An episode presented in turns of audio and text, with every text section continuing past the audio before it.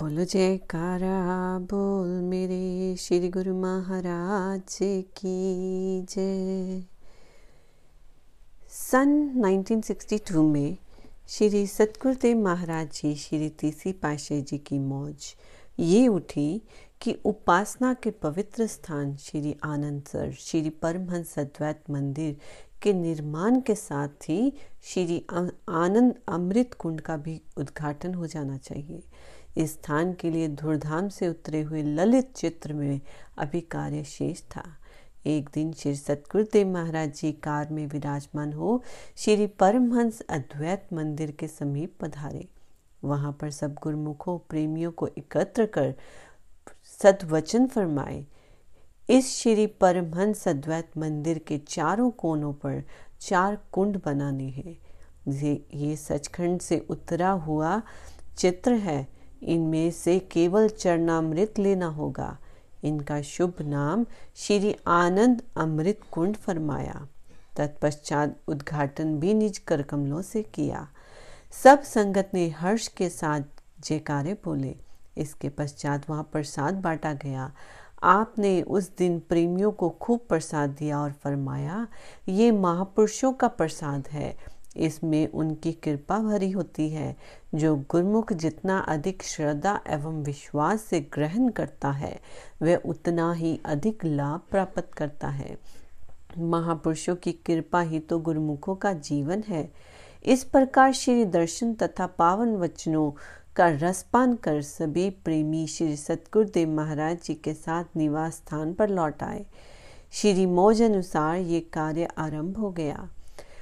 कुछ समय में चारों ओर की नींव भर दी गई तथा मध्य भाग की ज़मीन को समतल बनाकर चारों ओर की सीमा तैयार कर दी गई। ये स्थान अभी निर्माणधीन है और हजूर सतगुरु दाता दयाल जी उसको पूरा कर रहे हैं। इन दिनों आप प्रेमियों को भक्ति का मार्ग दिखाकर स्वयं यहाँ से देही रूप से जाने की तैयारी कर रहे थे। लेकिन आपने वचनों का रहस्य कोई समझ ना सका।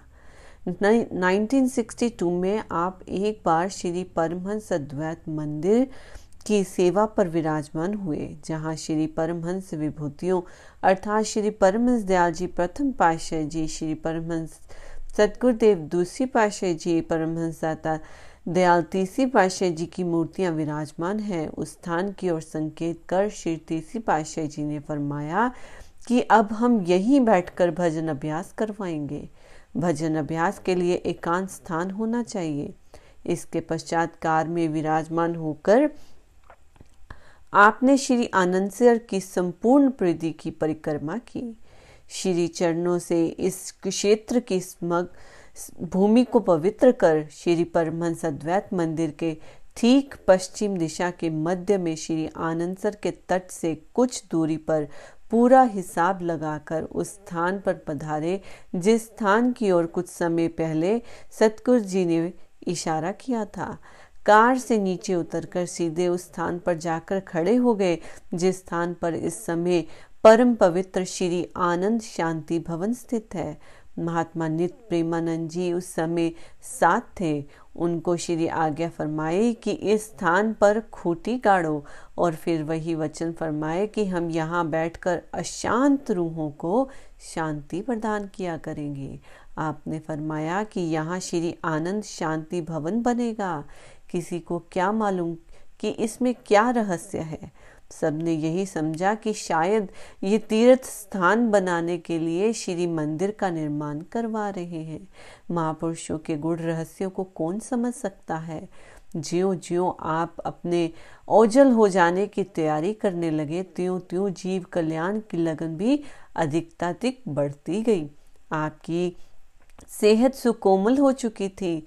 24 वर्ष अन्न त्याग करने पर भी इतना कार्य करना कोई सरल बात नहीं थी। श्री सतगुरुदेव महाराज जी ने रूहानी, जानशीनी के चार पाँच वर्ष पश्चात आप अपनी मौज के अनुसार अन्न का बिल्कुल त्याग कर दिया था। केवल आहार मात्र थोड़ा सा शाक, पालक आदि का रस ही सेवन कर लेते थे। ये तो महापुरुष ही जानते हैं कि ऐसा क्यों किया करते हैं। फिर भी अंतिम क्षण तक परमारथ के पद पर अग्रसर होकर जन जन को लाभवंती करते रहे। मुखमंडल पर ऐसी दिव्य आभा इठलाती थी कि जिससे एक टक निहारना असंभव था। सेवक जन डॉक्टरों एवं वैद्यों को बुलाते कभी कभी सेवक जन विनय करते कि, प्रभु, आप तो करण करण हार हैं, अपनी सेहत ठीक रखें। श्री वचन हुए, देखो, हमें कुछ है, हमें कुछ ही, कुछ भी नहीं है। दिव्य आत्माएँ जिन जीवों का जिस रूप में कल्याण होता है, वही अपना रूप बना लेती हैं। शायद सेवकों को सेवा का सुअवसर देकर उन्हें किरदारत कर रहे थे। वास्तव में रहस्य भी यही था कि सन 1963 में श्री सतगुरुदेव महाराज जी नया गाँव पधारे। वहाँ पर पूना से डॉक्टर बुलवाया गया। डॉक्टर ये देखकर हैरान था कि स्थूल शरीर तो इतना सुकोमल है, परंतु वदन की कांति इतनी कि मुखमंडल के तेज को संभालना कठिन था। डॉक्टर ने परीक्षण के लिए एक बूंद रक्त की लेनी चाहिए, परंतु सारे श्री कोमल तन में कहीं से भी प्राप्त ना हुई। श्री सतगुरुदेव महाराज जी ने फरमाया, बस, अब हमने अपने ध्येय का पूरा कर लिया है। हमें भी यही चाहते थे कि हमारा जीवन तन, मन और एक एक कण श्री सेवा में लग जाए। उन्हें ऐसी प्रसन्नता और सुमधुर वाणी में श्री वचन करते हुए देखकर डॉक्टर ने लंबी सांस भरकर कहा कि ये कोई मानवीय शक्ति नहीं, अपितु तो कोई महान शक्ति है, जिनकी इस बुद्धि द्वारा पहचान कर सकना अति कठिन है। कितना अनुपम त्याग, कितना साहस, ऐसा आदर्श प्रस्तुत किया कि स्थूल शरीर में इतनी सुकोमलता होते हुए भी परमारथ के कार्य को एक क्षण के लिए भी ना रोका। 12 अगस्त सन 1963 को आपने अरशाद किए। गुरुमुखो, ये सतगुरु का शब्द क्या है? ये समझो कि एक सार बीज मंत्र है जो मनुष्य के भीतर 24 घंटे स्वयं चल रहा है। परंतु बाहर के ख्यालों के कारण जीव को समझ नहीं आता। वास्तव में ये मंत्र जीव की अपनी जायदाद है, पर लोक की टिकट है। इसके आधार पर ही जीव चल रहा है। नाम के धारे संगले जत। एक नाम होता है जाति और एक होता है सिफाती। भगवान के अनेक नाम होते हैं। जिनका उच्चारण श्रद्धालु भक्तों के ने अपनी अपनी श्रद्धा के अनुसार किया है। परंतु जाति नाम वह है जो अपने आप 24 घंटे अंदर चल रहा है। संत गरीबदास जी फरमाते हैं, सकल व्यापी सूरत में मन पावना गही राख, रोम रोम धुनी होत है, सतगुरु बोले साख। गुरुमुखो आपको पता होना चाहिए कि सुख एवं शांति सच्चे नाम में है। नाम मालिक के पास पहुँचाने की सीढ़ी है। गुरुमुखों को सतगुरु का शब्द मीठा लगता है। माया जीव के ऊपर पर्दा डालती है। इस नाम ने माया से आपको बचाना है। संसार मन को खींच रहा है। इसके धोखे से बचने के लिए सतगुरु के नाम से प्रीति लगानी है। सतगुरु का शब्द ही अपनी मौज है, सतगुरु का ध्यान ही अपनी जायदाद है। कुटुंब परिवार के मोटे बंधन है जो सुरती में फंस जाते हैं। उनमें से सुरती हटाने के लिए ध्यान की आवश्यकता है। अब तुम्हारे मन की अवस्था संसार की दशा से अलग है, क्योंकि इस समय तुम दर्शन कर रहे हो। प्रेम सतगुरु के ध्यान से ही पैदा होता है। गुरमुहूर्त का करिए ध्यान, गुर ऊपर जाइए कुर्बान। गुर के चरण राखे और धार, हृदय माही हो उजियार। इस जीव को हर समय खुशी एवं शांति की ज़रूरत है और वह नित्य नियम से भजन, अभ्यास एवं आरती पूजा करने पर मिलेगी। सदैव अपनी सुरती को त्रिकुटिक में लगाओ, जहाँ सतगुरु विराजमान है। गुरुमुखों का यही धर्म है कि सतगुरु के वचनों पर आचरण कर जीवन का कल्याण करे। आपका लगाया हुआ विमल गुरु भक्ति का नया पौधा अभी अंकुरित होकर पनप रहा था कि आपने निर्मोह भरे संकेत देने आरंभ किए। देखने और सुनने में ज़मीन आसमान का अंतर होता है। जिन प्रेमियों ने अपनी आँखों से वह दृश्य देखा है, वही इसकी सत्यता पर विश्वास कर सकते हैं। कि सितंबर 1963 में नया गाँव में जब अंगूर लगवाने की मौज उठी तो श्री चरणों में चलकर प्रेमियों को श्री दर्शन देने के लिए आते। निज कर कमलों से अंगूरों को लगाया, तथा बड़ी धूमधाम से इस उद्यान को, का उद्घाटन किया। अपनी मौज के अनुसार 28 अक्टूबर 1963 सोमवार को महात्मा दर्शन अलखानंद जी को फरमाया कि हमें कोई आवश्यक काम है। श्री स्वामी बेअंतानंद जी एवं महात्मा सतगुरु सेवानंद जी को तार भेजो कि वह शीघ्र ही नया गाँव श्री प्रयाग धाम आ जावे। महात्मा जी ने श्री आगा शिरोधार्य कर श्री आनंदपुर में तार भेज दिया। उस समय श्री स्वामी जी श्री चौथी पाशे जी महाराज गुना गए हुए थे। उन्हें फ़ोन द्वारा अशोकनगर से सूचना दी गई। महात्मा सतगुरु सेवानंद जी श्री आनंदपुर से तथा श्री स्वामी जी श्री चौथी पाशे जी गुना में थे। सूचना पाते ही वहीं से चल दिए। 30 अक्टूबर 1963 को दोनों नया गाँव श्री प्रयागधाम में पहुँचे। नया गाँव में पहुँचते ही सेवादारों से सतगुरुदेव महाराज जी के सुकोमल सेहत की सुकुशलता तथा अन्य समाचार पूछा। सेवादारों ने बताया कि सतगुरुदेव महाराज जी ने निजी मौत से उनको बुलवाया है। इनके नया गाँव में पहुँचने से पहले 28 अक्टूबर 1963 को श्री सतगुरुदेव महाराज जी ने निजी मौत से सेवादार, सेवादारों अर्थात महात्मा दर्शन अलखानंद जी, महात्मा सुख सागरानंद जी, महात्मा आत्म लेपानंद जी एवं कई और महात्मा जन भगत दीवान चंद जी, ये सब उस समय अंदर सेवा में मौजूद थे। इन सबको अपने समीप बुलाया। रूहानी रहस्य के विषय में संकेतिक भाषा में सबको धैर्य देते हुए फरमाया, ये रूहानी सिलसिला युग युगांतरों तक चलता रहता है और चलता रहेगा। दो महात्मा हमने चुने हैं, ये सत्संग का काम हमारे बाद संभालेंगे। समय आने पर सबको विदित हो जाएगा, कोई भी दुखी ना हो। जब 30 अक्टूबर सन 1963 को श्री स्वामी चौथे पाशाह जी तथा महात्मा सेवानंद जी दोनों श्री प्रयागधाम सतगुरुदेव महाराज जी तीसरी पाशाह जी के श्री चरणों में उपस्थित हुए तो सतगुरुदेव महाराज जी ने स्वयं ही फरमाया कि घबराने की ज़रूरत नहीं, हमने किसी विशेष कार्य के लिए बुलवाया है। इसके बाद श्री सतगुरुदेव महाराज जी, श्री तीसरी पाशाह जी 31 अक्टूबर 1963 को श्री स्वामी बेअनंत आनंद जी चौथी पाशाह जी महाराज जी को एकांत में कुछ समय के लिए रूहानी रहस्य के लिए सदवचन फरमाते रहे। फिर महात्मा सतगुरु सेवानंद जी को पास बुलवाया और दोनों को अपने पास खड़ा करके फरमाया, आप दोनों ने हमारी बहुत सेवा की है।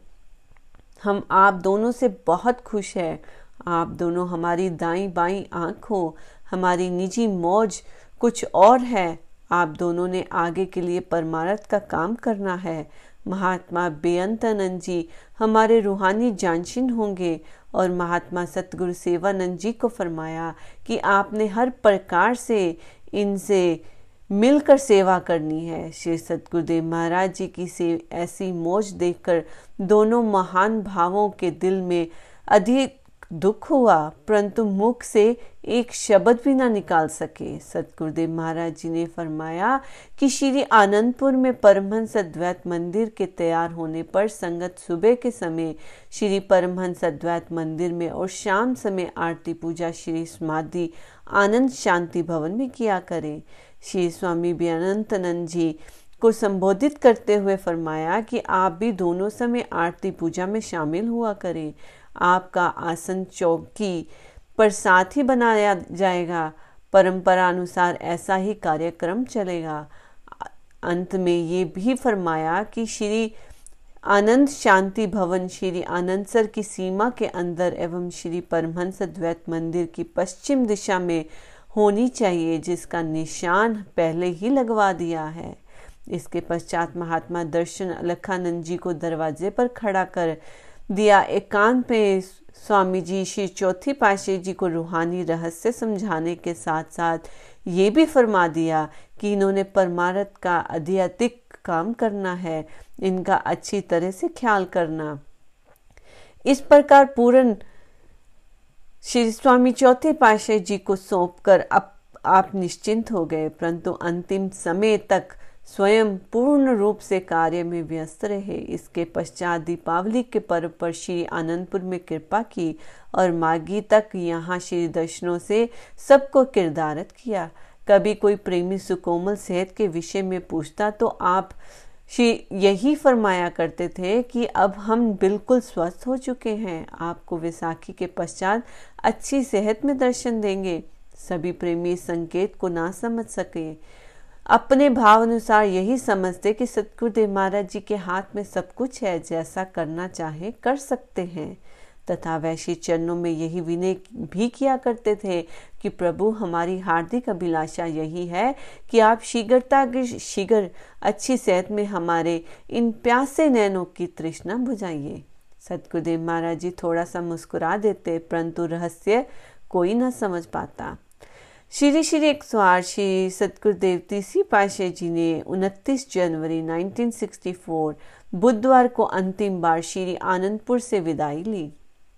जाने से पहले कार में विराजमान होकर श्री आनंदपुर की चप्पा चप्पा कण कण भूमि को किरदारत किया।